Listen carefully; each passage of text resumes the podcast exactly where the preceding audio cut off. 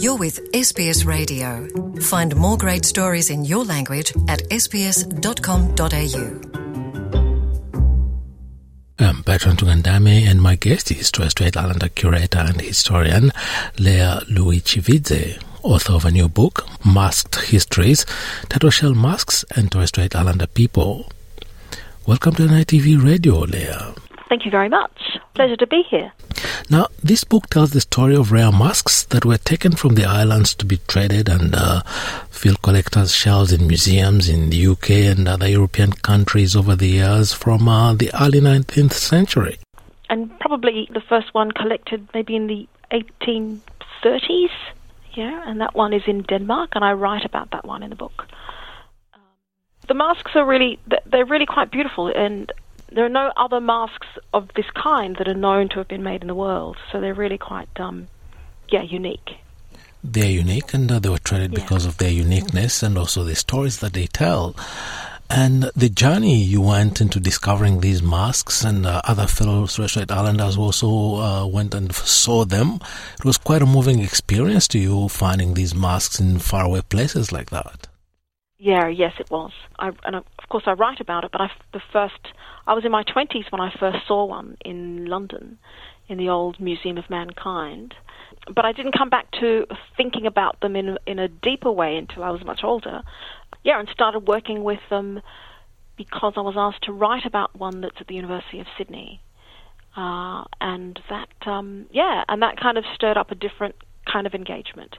And then I wanted to. Uh, I suppose, reclaim them by write, write and write about them in the way that I thought islanders might want to know about them. Yeah, because those none of those masks are in the Torres Strait anymore. They are in museums around the world, but also in Sydney and Brisbane and Melbourne.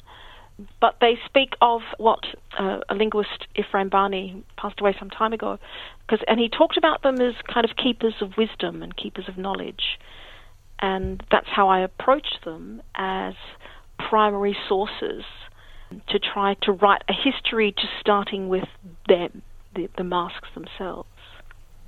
Yeah, not just the masks themselves, it's also a history of the Torres Strait Islands because you remark uh, very rightfully in the book that uh, actually the Torres Strait Island uh, history is uh, one that's uh, uh, really still we're still lacking the knowledge and history of uh, the Torres Strait Island because everything is uh, told through the lens of the colonizers, and they tended to kind of uh, sidestep uh, this part of uh, the continent. And it's true what you say is, is true, and I, because I guess when I was thinking about how to write about them. I wanted to write about them not from when they were taken, but I wanted to write about their stories uh, from before they were taken.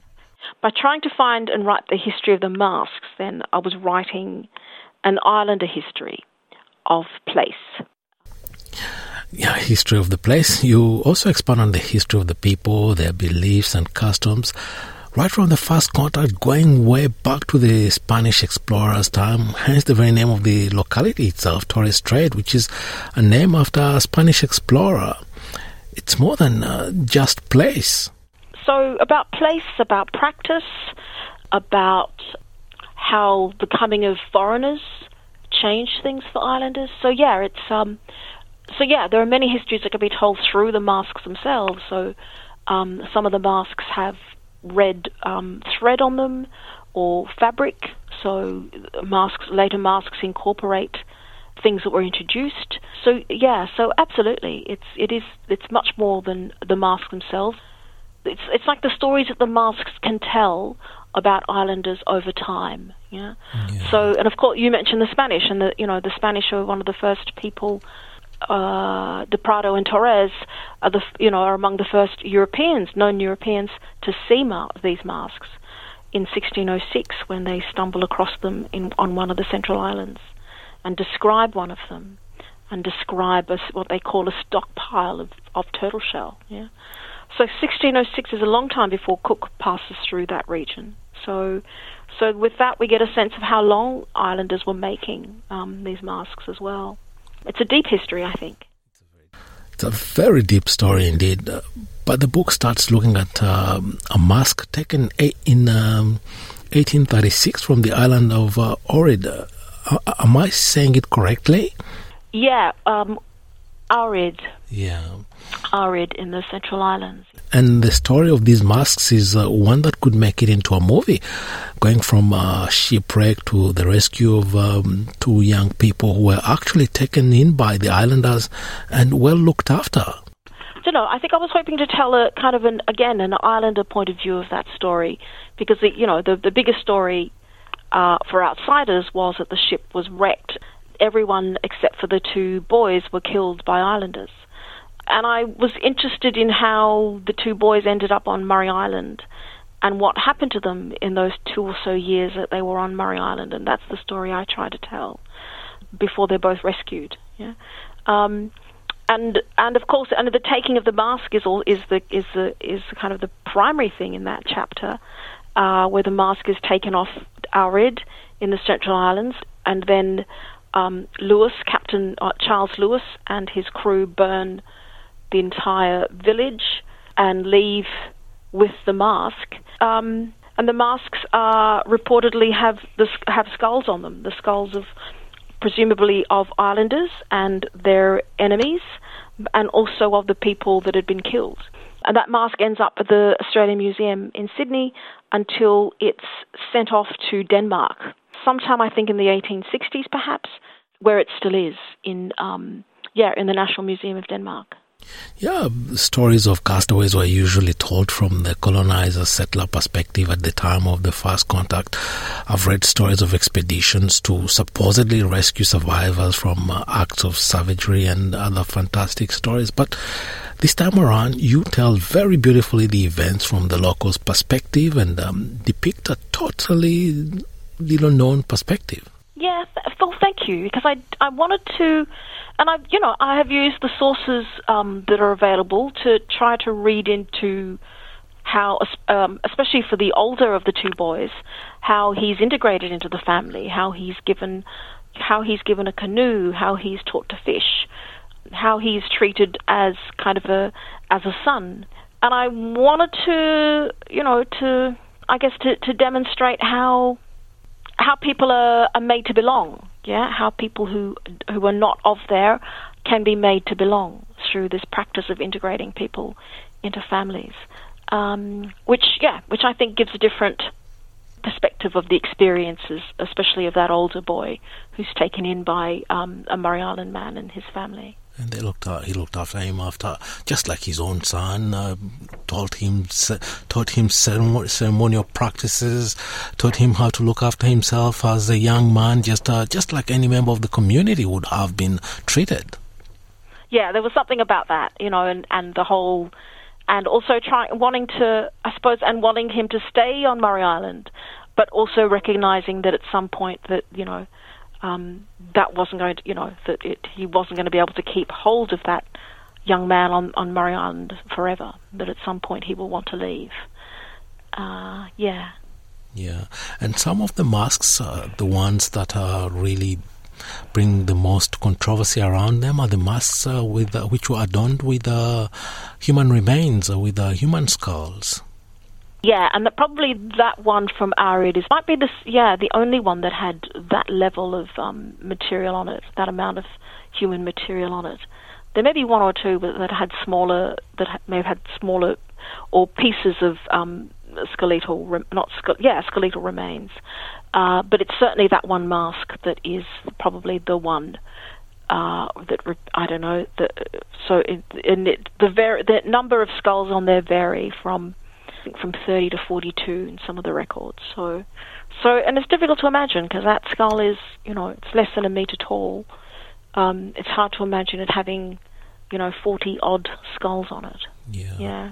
But there were varying interpretations of those skulls, the meaning of those skulls, why were there, because uh, the aspect uh, that we normally hear, well, with the human remains, especially when talking about the history of colonization in Australia and how human remains were taken away for uh, research purposes, for archaeological purposes, and all that kind of thing. But then when it comes to approaching uh, human remains, these skulls, from another perspective, uh, the, the, the, stories told about them is completely off from what you'd expect and what we learned from the book.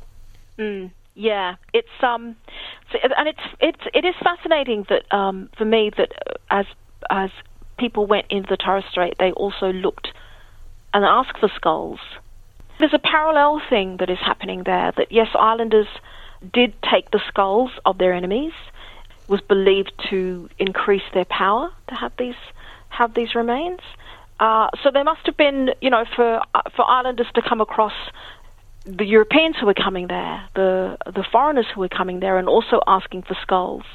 It must have been an interesting thing for them to have this. Oh, these people who don't look like us, but they also want they they like us. They also collect skulls, or they also want skulls. Yeah, there was a, an anthropologist who was there in the late 1880s and then 1890s, and he even talked about himself as a as a skull collector the interest that islanders had in skulls was met with the interest that Europeans also had in skulls for very different reasons, yeah, as well. So that's the other thing that, um, you know, the skull of people like Pemulwuy was sent uh, to, you know, to to England for uh, for the work of you know the, the racial science people, yeah.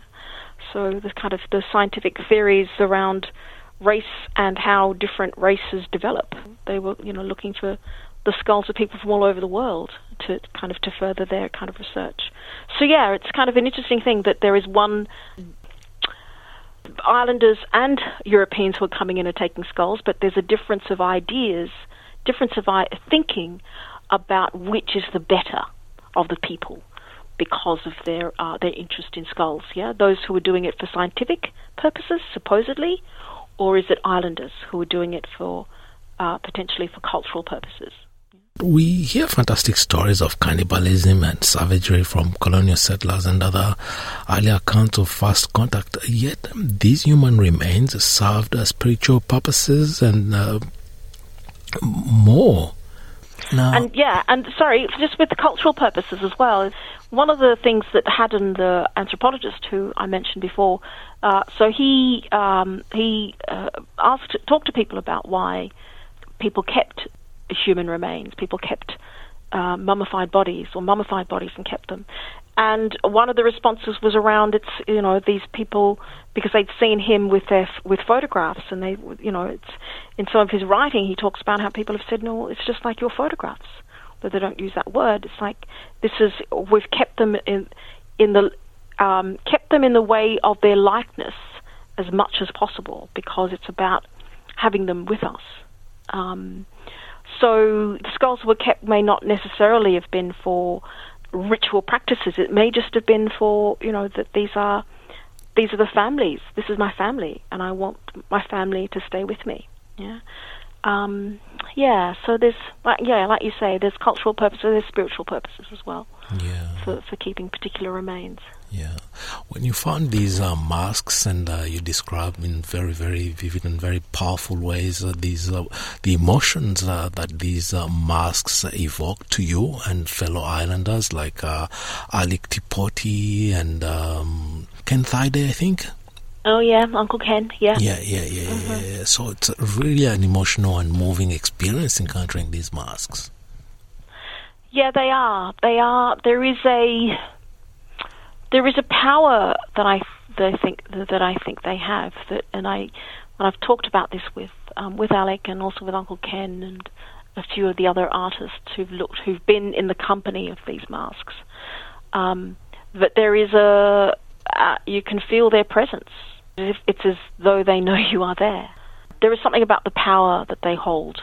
Well, I tend to attribute that power to their uh, how they're invested in the power through the way they've been performed in and the purposes of their kind of their the purposes of their making and how they were used. Yeah, so but on museum shelves they just sit, you know, mute. Yeah.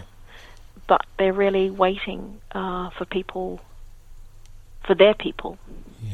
They and they're waiting to be activated by the presence of people or the or the potentially the their use by people. Yeah and the discovery, not discovery, but uh, telling this story and uh, also being uh, replicated. I mean, uh, you said uh, Alick himself, when you met Alick, he was uh, actually in the process of making a mask based on what he had seen. And this has uh, spawned a movement of younger generations wanted to uh, walk in those uh, footsteps of their ancestors. Yeah, that's the um, the shovel nose ray mask. It's interesting because I don't like people and Alick. You know, Alick chose has chosen not to work with turtle shell. Maybe it is a difficult thing to work with, a, diffi- a difficult material to work with. That's certainly something that was said by one of the men who's talked about his work with the masks and using turtle shell. But yeah, there aren't very many artists who are using turtle shell. But certainly the masks have inspired all kinds of other works, and the making of different kinds of masks, I think, is you know is part of that. Yeah. In uh, one of the opening chapters, you speak about the Cambridge expedition, lauded as something very successful with uh, very illustrious uh, researchers and so on. But there's another side to that. So that's the Haddon expedition. So that's the expedition that was led by Haddon, who I mentioned before. He first comes to goes to the region in 1888 uh, as a zoologist, and he's interested in you know he's kind of been it's been suggested that he go there to study the coral coral reef, and then he becomes interested in islanders. He goes back to um, he goes back to Britain and then returns ten years later as an anthropologist and he's committed to doing what people, you know, people have described as salvage anthropology, because his belief is that islanders will, you know, will die out. So the work that they are there to do is to record as much as they can and to take as much as they can so that if islanders were to die out, at least the world will know that they existed. And um, yeah, and, their, and our existence would have been told through the eyes of of this team of um, of anthropologists and or the team of the, the Cambridge expedition, which included uh, you know people uh, anthropologists like Haddon, but also linguists and psychologists and yeah, a number of others. And it's interesting to look at because it's told from a very, you know, specific angle. They were all men, so there's very little stuff about women and women's business. It's probably the richest source of information about the Torres Strait, but it's also a source that for islanders is is problematic. People are interested, but there's also some disquiet about the kinds of stuff that is written about. Yeah, because uh, they describe people as cannibals and all that, whereas, uh, you know, the uh, amicable and actually welcoming nature is hardly mentioned. They just uh, describe yeah. as savages, just uh, bloodthirsty people. It's a horrible kind of describing of people you don't even yeah. know about, yeah. And uh, the book also tells, touches on the history, and the culture, the spirituality, and uh, the mythology of uh, the Torres Strait Islander people, including the heroes like Bomai and Malo was important to try to give the bigger picture, I think, of place, but also islander understandings of where the masks have come from and their significance in the lived world and in the non-lived world. So in kind of the, the world of you know the world of life after death. So I think I tried to layer that somehow and to give more texture and a deeper texture to um, to the story of the masks because it's yeah, and I you know, and I think others, if others were to look at the same masks and come at it with it from a different angle, you know, there are one of the the beauties I think of this of of the masks themselves, and I think you know there may be over a hundred of these masks.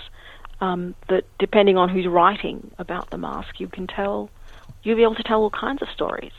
Yeah, they can. They inspire all kinds of stories and thinking. Even if you look at the work of artists, you, you just, I'm kind of in awe of how artists can be inspired by them to create the works that they that they create. Yeah. I'll come back to the title Masked Histories, especially coming out of uh, what we've been going through in the last two years with the pandemic, mask wearing, and so on. so, yes. Masked Histories, when you first see the title, you may not really, it could evoke so many things except some historical facts. But when I saw it, knowing that uh, it's about um, the Torres Islands and the history of Australia and so on, I just thought, yeah, masked could mean, well, it's a story of masks, but also hidden history. yeah, definitely. That's um, yeah, that is what I was going for. that it's the, the un- it's the un it's the Islander histories that aren't necessarily written of, and I really wanted to to write something that I thought, I think as I said earlier, I really wanted to write something that about the masks that I thought Islanders might be interested in knowing about. Yeah, cultural yeah. practices that did not die. That's one sentence that I uh, struck my mind when uh, just browsing through this book. Yeah, it's a book about uh, enduring history of cultural practices that did not did not die out when islanders were colonized. That's yeah. Uh, that's what I kept in my mind about this book. oh, great! Yes, and it is that you know, for me, it's also that recognizing that uh, cultures evolve, cultures change, and that's. Yeah. Now, before I let you go, just a closing word. How to summarize this book? Just something we may not have mentioned that's uh, really crucial. We must bring to the attention of our listeners. Um, I think so. Really, writing it to to tell an Islander history and to tell Torres Strait history from the point of view of Islanders and I, you know, and the masks became the vehicle for me to do this.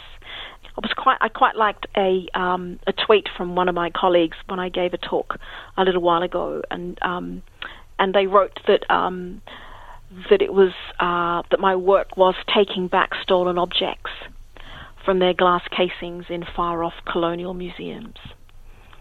So yeah, and that's I think what I wanted to do. I wanted to make them ours again, and write about them in a way that said these are ours. These are our masks. Yes, they might be all over the world, but they are the masks of the people from the Torres Strait. Yeah. Leah Lui-Chivizhe, author of Masked Histories, Turtle Shell Masks, Masks and Torres Strait Islander People, thank you very much for taking the time to talk to us today about this uh, really very well written and well researched book. Thank you so much. Thank you very much. It was a pleasure. Want to hear more stories like this? Listen on Apple Podcasts, Google Podcasts, Spotify, or wherever you get your podcasts from.